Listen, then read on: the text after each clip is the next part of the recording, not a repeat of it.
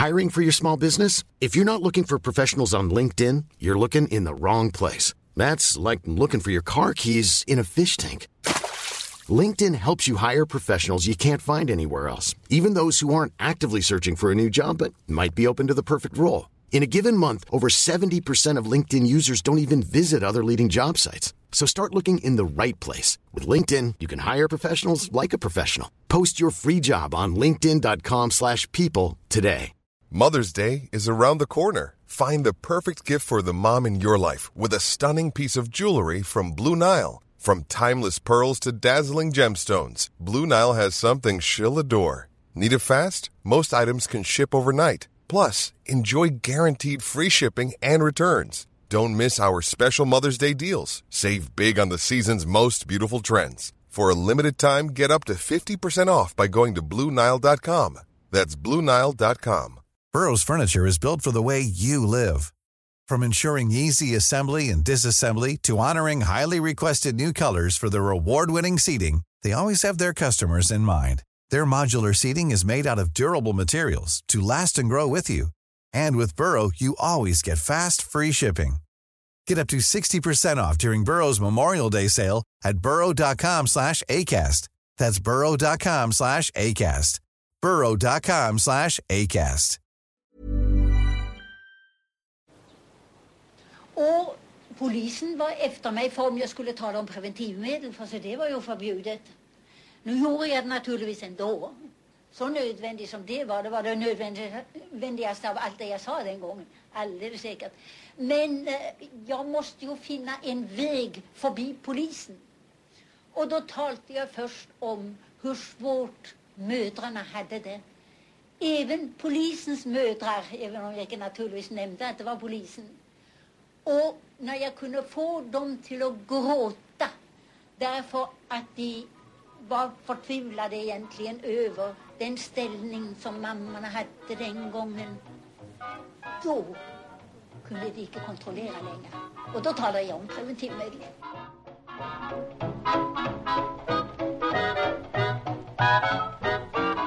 Hej på dig poddlyssnare! Du har hittat fram till Historiepodden. En podcast som i amerikanska författaren Mark Twains självbiografi beskrivs som citat förnumstig, förmäten och fullkomligt oemotståndlig. Varannan vecka diskuterar vi de senaste inaktualiteterna i historien. I detta avsnitt så ska vi försöka bidra med lite sexappeal genom en genomgång av den svenska sedlighetsdebatten och sexualpolitiken samt några av de största profiler, Hinke Berggren och Ottar. Jag menar du det? Är du taggad Daniel? Mycket taggad. Ja, vad härligt. Då ska vi köra igång podden.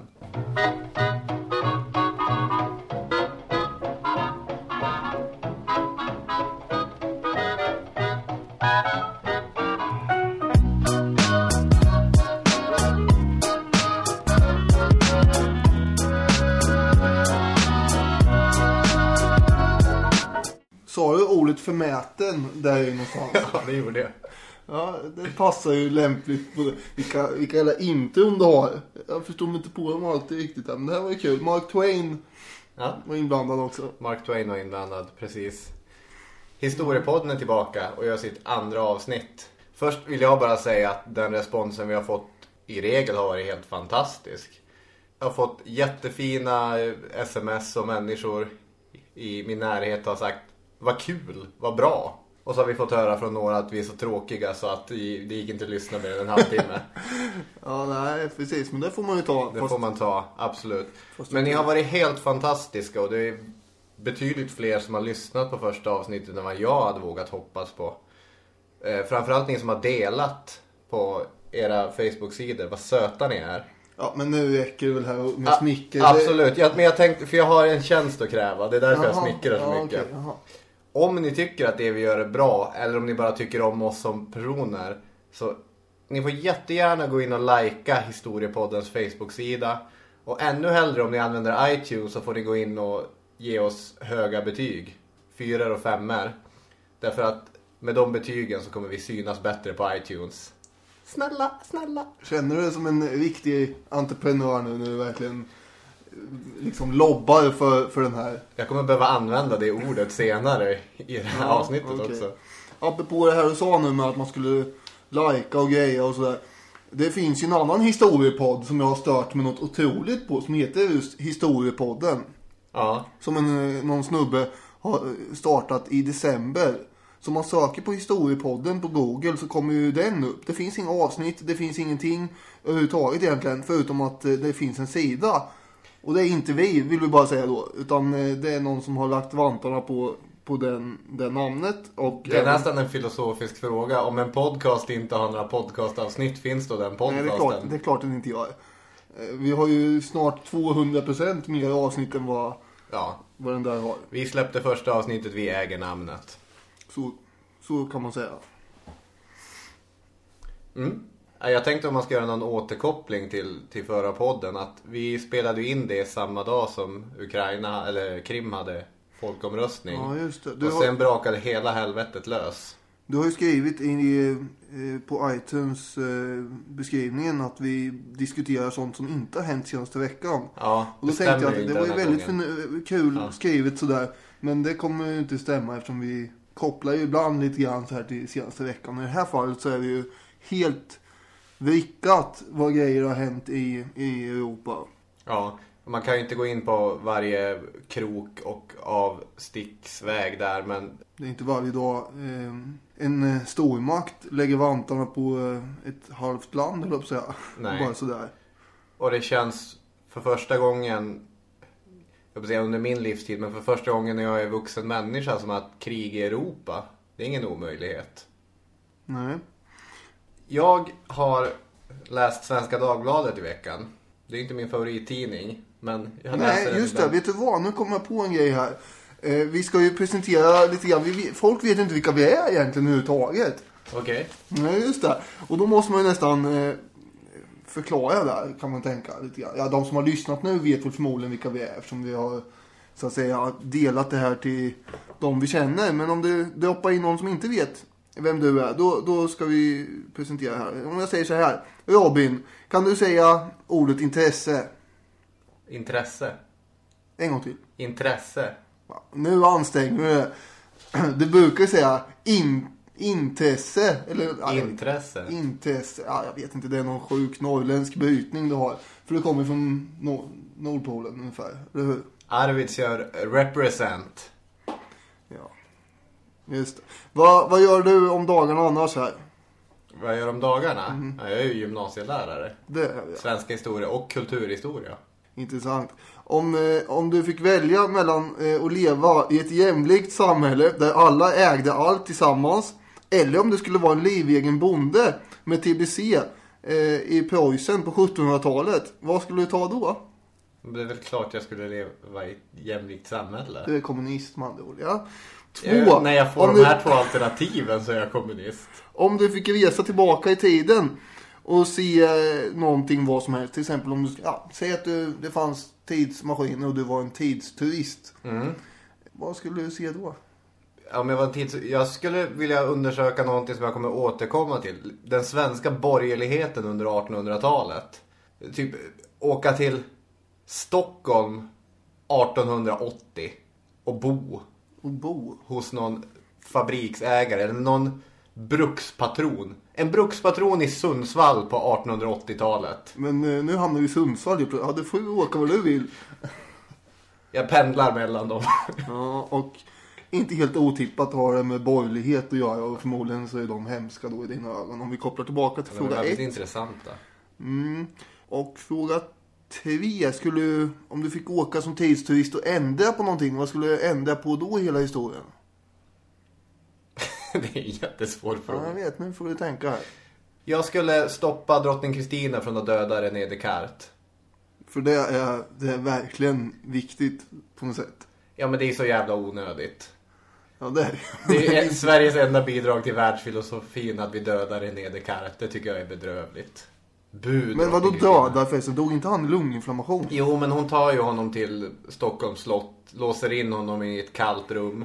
Eh, och så tvingar hon honom att ha lektioner tidigt, tidigt på morgonen. När han redan är dålig. Så att han, stackarn. ja, när han redan är sjuk i lunginflammation och utmattad så ska han upp fyra på morgonen och lära drottning Kristina om fransk filosofi. Ja, men om hon klarat så borde han klarat. Ja, men hon var ju av rejälare Ja, virke. just det. Det var vikingablod. Eh, och eh, slutligen här. Vem skulle du helst vara? Harry Truman i augusti 1945. Eller Ludvig den XIV, eh, franska kungen då.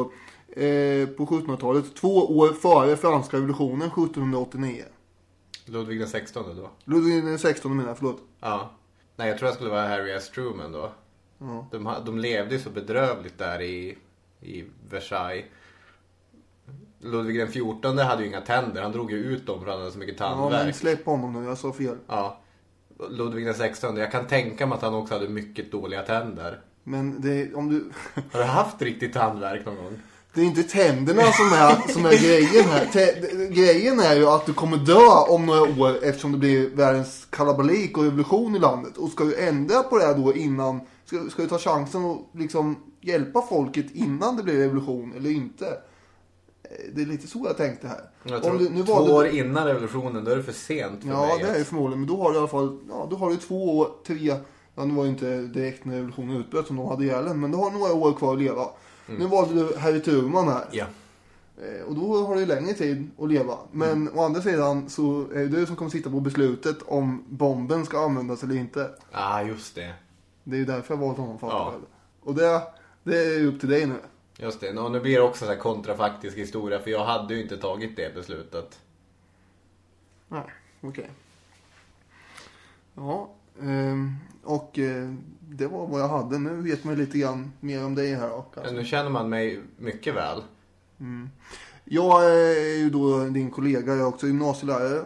Jag har fått vissa frågor från någon som inte känner dig. Eh, bland annat av en eh, ung man från Linköping. Han bara, den här andra killen, är... vart kommer han ifrån? Och då sa du ärans och hjältarnas landskap, Östergötland. Nej, men det är många som har haft lite svårt att placera din dialekt. Jaha. Ja, det ser man. Ja. Det tar jag nästan som, som en komplimang, jag säga. Ja. Jag har inte skrivit något sånt där frågeformulär. Vi har ju lite ont om tid också. Ska vi göra så att i avsnitt tre då så får du svara på mitt frågeformulär? Ja, vi kan skippa mig överhuvudtaget när det gäller det där. Nu hoppar vi vidare. Ja, för jag tänker mycket på de här jäkla svenska borgarna på 1800-talet. Det började ju, för fem minuter sedan sa jag att jag läste en text i Svenska Dagbladet. Och då publicerar de ett utdrag ur en bok som heter Blond och blåögd, vithet, svenskhet och visuell kultur. Som två stycken forskare på Stockholms universitet har skrivit. Och den handlar om att det är under 1800-talets slut och 1900-talets början som tanken att svenskar är blonda och blåögda föds. Att innan det, och då är det naturligtvis borgerliga konstnärer i borgerlig kultur. Innan det så hade svenskhet suttit i kläder, språk och seder. Men då för, förflyttar man det att svenskhet sitter i kropp. Ja. Och bland annat började man avbilda Gustav Vasa mycket blondare än vad man hade gjort tidigare. Ja. Att i gamla konstverk så är Gustav Vasa lite mörk och mustig och så, men sen blev han ett blont mähä under 1800-talet. Vadå med här? Ja, men att han skulle vara lite så här blond och vacker som det idealet då är. Och då är man ett med här. Då, Men jag finner stor tröst i hela den här grejen. Det var en väldigt intressant text. För att all skit som människor är så otroligt fasta i nu. Att så här är det i Sverige, så här är det att vara svensk. Så det går alltid spåra tillbaka till 1800-talets borgerlighet. Och det är så tryggt då. Det är 150 år gammalt Inte typ. så paranoid. därför- Ja. Det är där allting går att spåra dit. Vad är det vi har spårat den här gången?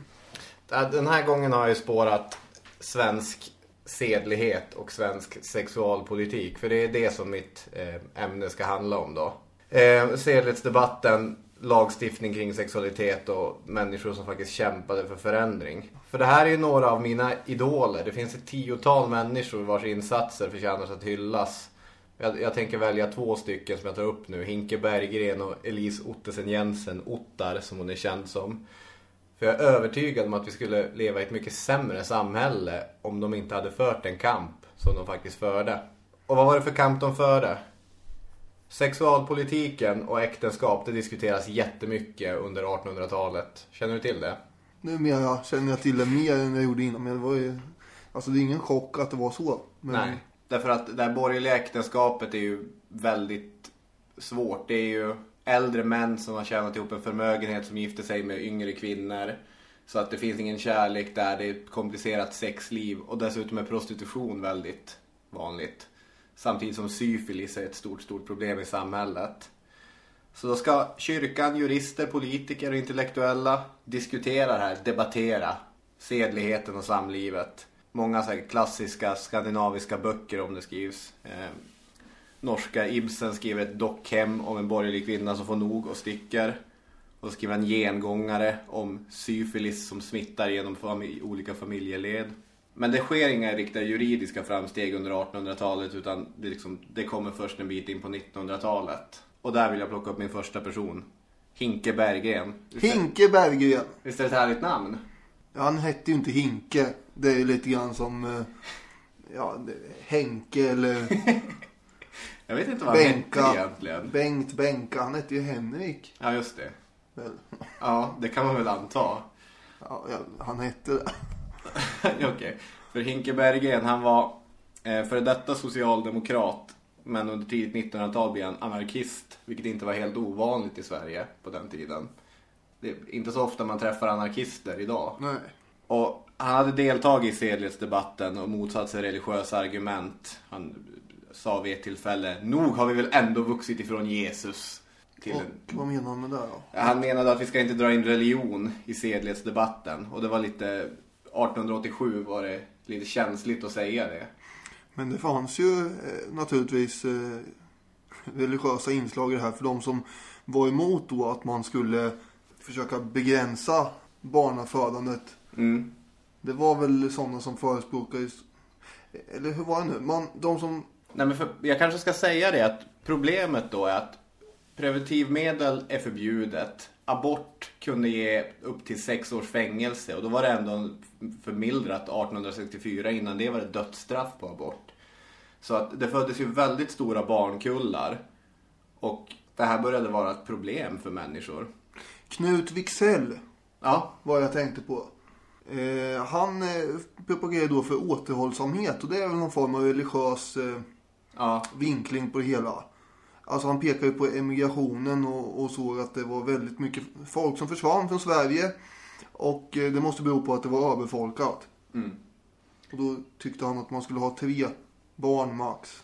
Jo, det var många, inklusive han, som förespråkade avhållsamhet. Det, Det som var är så motsägelsefullt från kyrkan är att de tyckte samtidigt att kvinnan hade ingen sexualitet så det var inga problem. Men män som hade sexualitet var som tvungen att få gå till horor.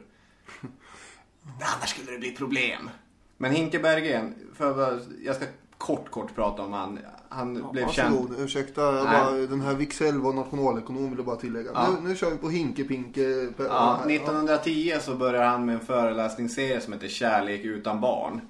Det är bara kvinnor som får gå och lyssna på Hinke när han berättar om preventivmedel. Och Sverige, Sveriges riksdag blir så till sig. De tycker det här är en så utomordentligt dålig idé. Så att i all hast så skriver de ihop en lag, preventivmedelslagen, eller lex Hinke som den kallas, som gör det förbjudet att informera om preventivmedel. Och kastar, han kastas i fängelse. Hjalmar Branting, Socialdemokraternas, är han den mest klassiska socialdemokraten? Nej, det kan han ju inte gärna vara. Eller klassisk är han väl, men Han är ju stamfadern där. det känns ju som att El- Erlander är ju... Ja. Eh, Hjalmar Branting motsatte det här väldigt, väldigt starkt. Så att 1910 är alltså förbjudet att överhuvudtaget förespråka preventivmedel.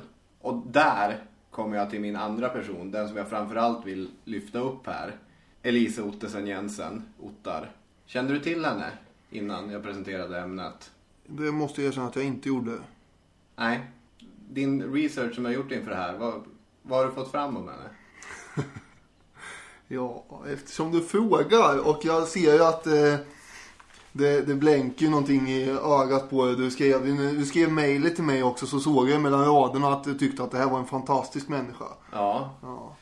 Men hon är ju rasist. Hon är ju en hemsk människa. Ska vi börja i Det den här kan änden ju alltså? inte vara någonting som Florence Nightingale och Astrid Lindgren vill bli ihopbuntade med. Ja, hon var rasbiolog. Är det i den änden vi ska börja? Ja, men eftersom du målar upp henne som någon slags eh, Moder Teresa-figur här så måste vi... väl- Får jag säga att Moder Teresa då är ett svin? Det, Ja, det ska vi okej. prata om någon jag, annan jag, gång. Jag men- tänkte på det, det kanske inte var någon bra jämförelse. Men Men de andra två som vi har pratat om tidigare, tycker hon ligger i nivå med dem då? Ja, Jag skulle sätta, säga Ottar en, bet, en större och viktigare människa än både Astrid Lindgren och... Då har hon eh, sagt så här, man måste skilja mellan rätten att leva och rätten att ge liv. Ja. Ja, och det här med att tvångssterilisera sinnesslöa och Mm. sådana, men det, det är helt okej. För att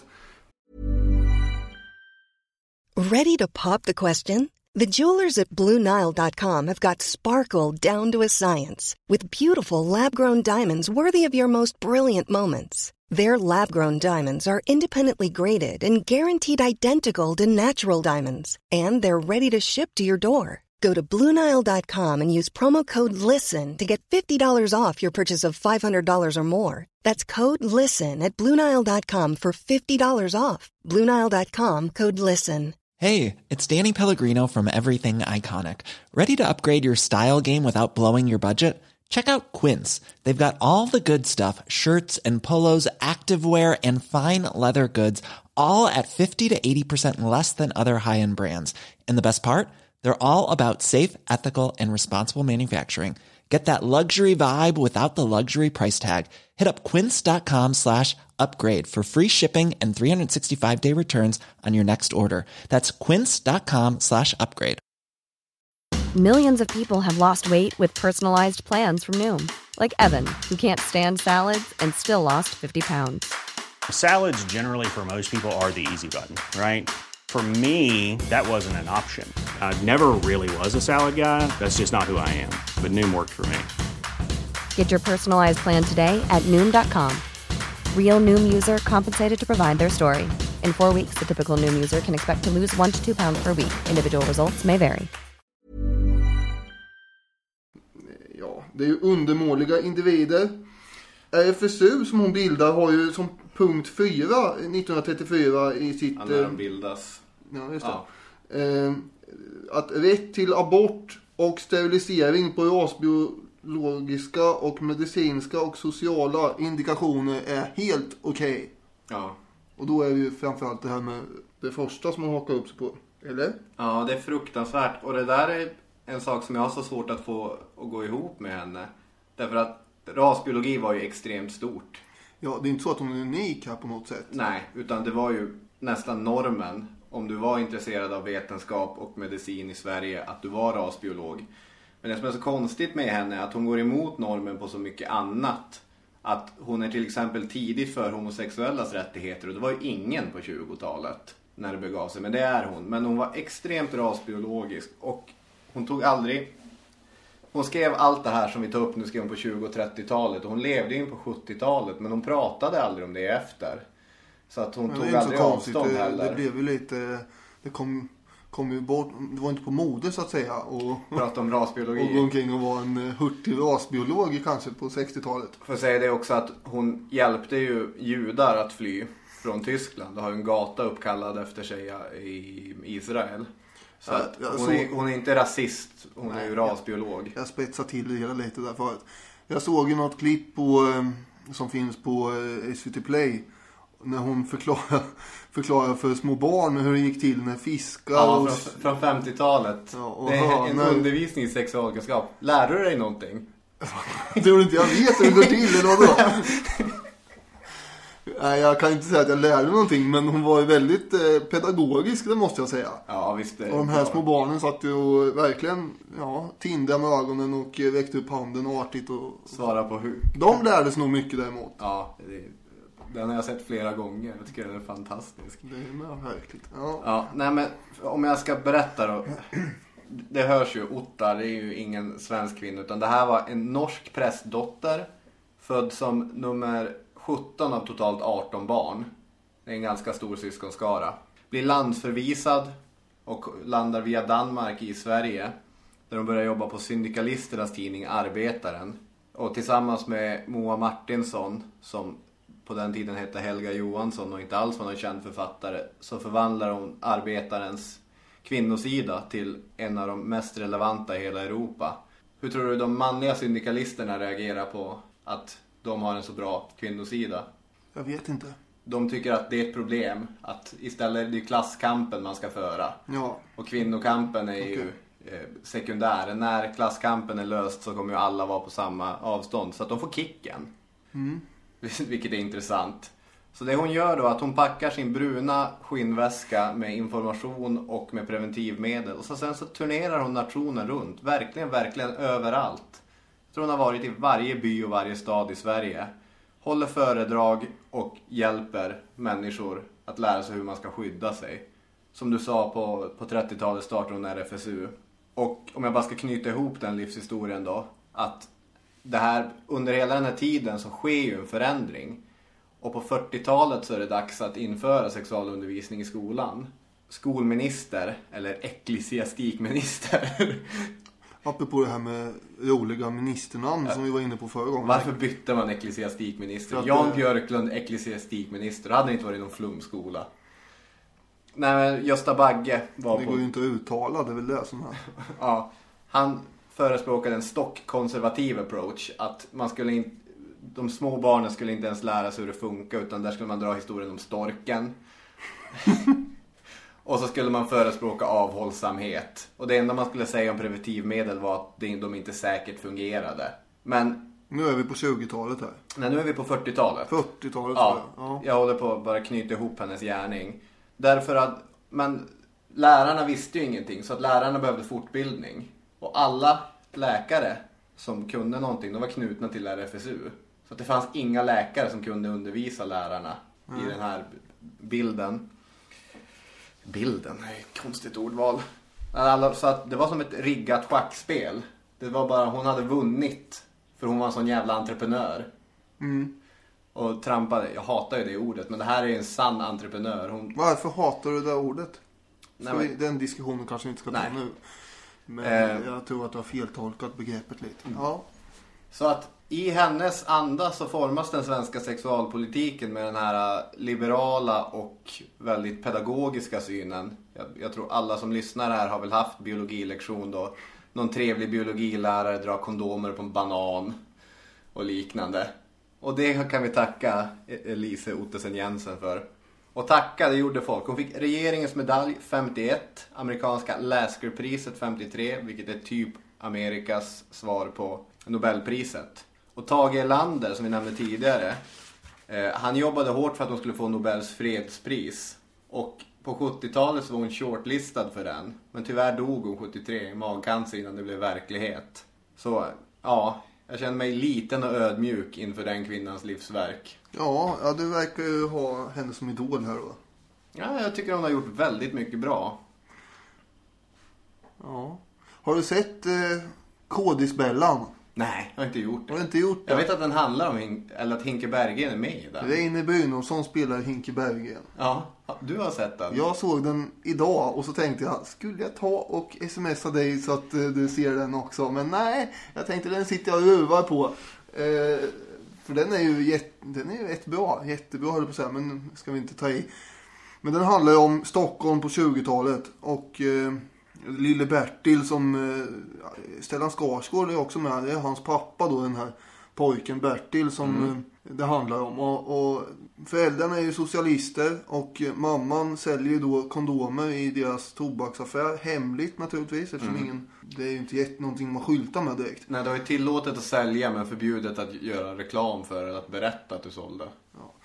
Och Ernst-Hugo Järegård är en eh, mycket skurkaktig och stram lärare som eh, ser ner på Bertil ganska mycket eftersom han är dels eh, son till en socialist och dessutom är han jude och ja, Ja.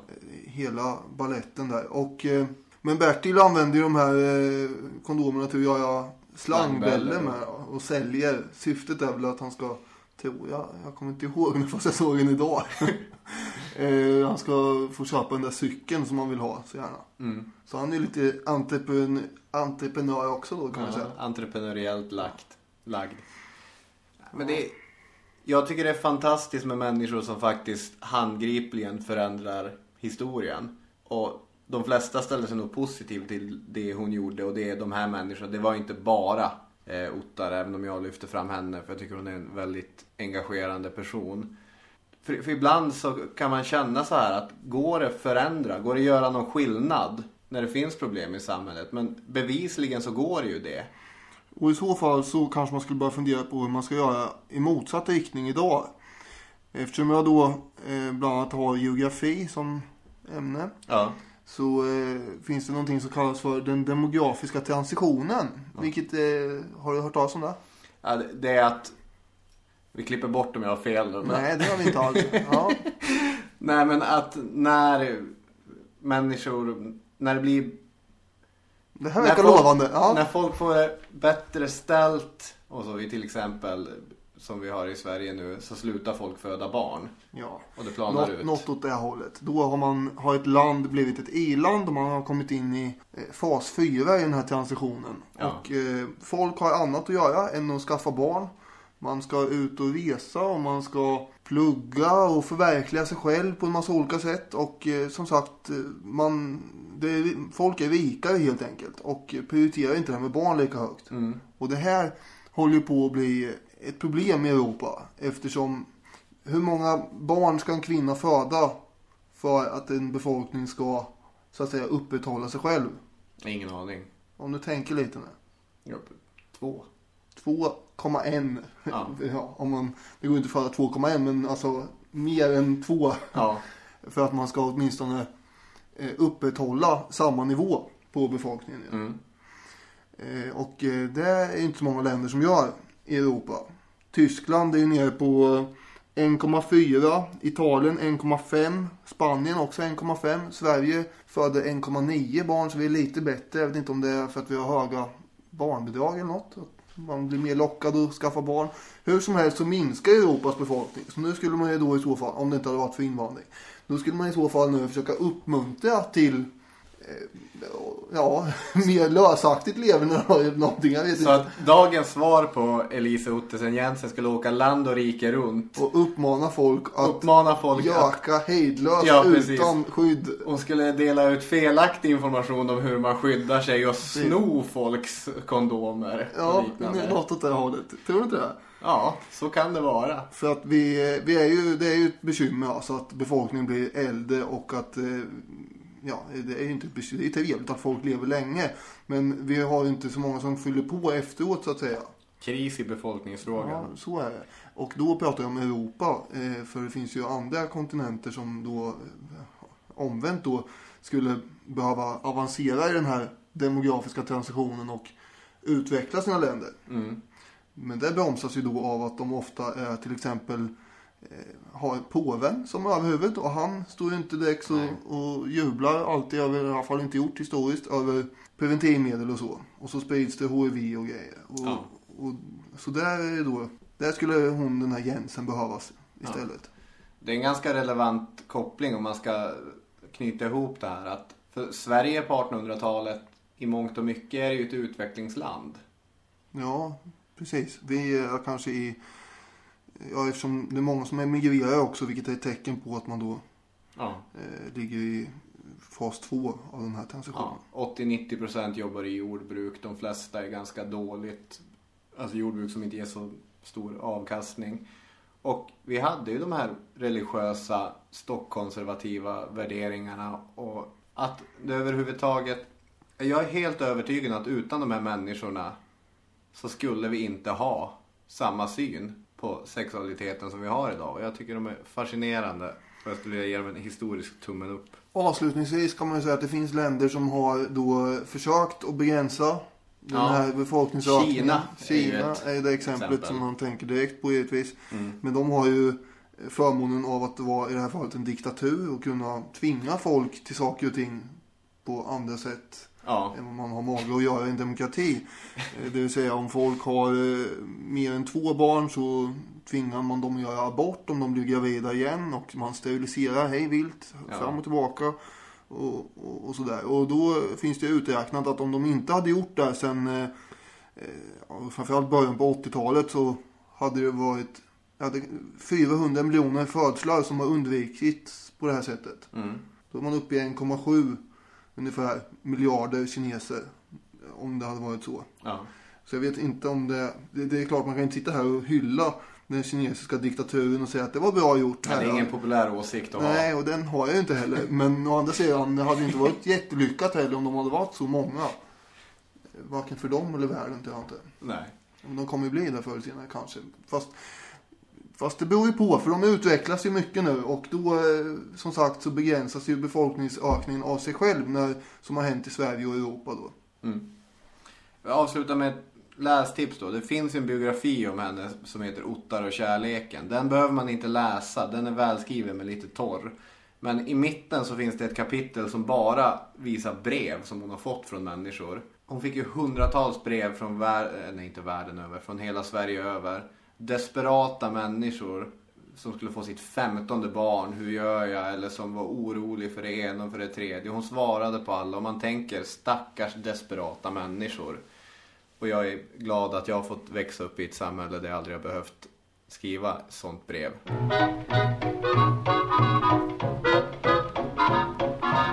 Ja, det är väl läge egentligen att avrunda det här redan nu. För att eh, inledningen och ditt ämne här som vi babblat på om tog ganska lång tid. Och vi känner väl att vi håller, försöker hålla runt eh, 35-40 minuter. Ja, vi hinner inte ta ett andra ämne idag.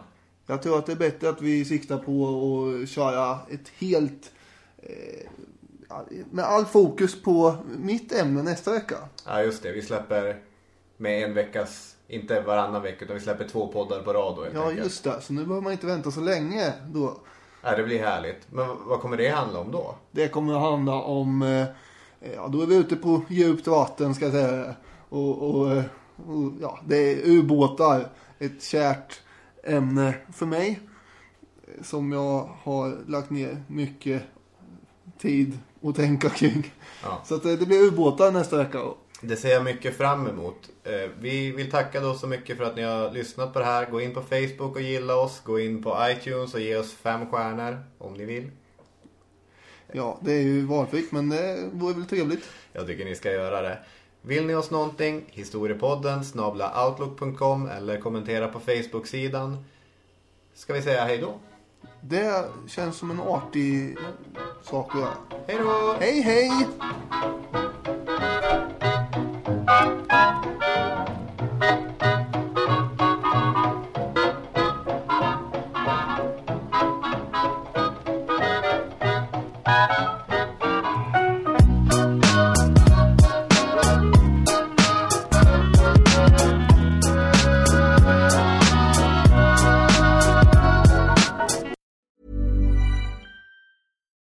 Flexibility? Take yoga. Want flexibility with your health insurance? Check out United Healthcare Insurance Plans. Underwritten by Golden Rule Insurance Company, they offer flexible, budget friendly medical, dental, and vision coverage that may be right for you. More at uh1.com. Planning for your next trip? Elevate your travel style with Quince. Quince has all the jet setting essentials you'll want for your next getaway, like European linen, premium luggage options, buttery soft Italian leather bags, and so much more. And is all priced at 50 to 80% less than similar brands. Plus, Quince only works with factories that use safe and ethical manufacturing practices. Pack your bags with high-quality essentials you'll be wearing for vacations to come with Quince. Go to quince.com slash pack for free shipping and 365-day returns.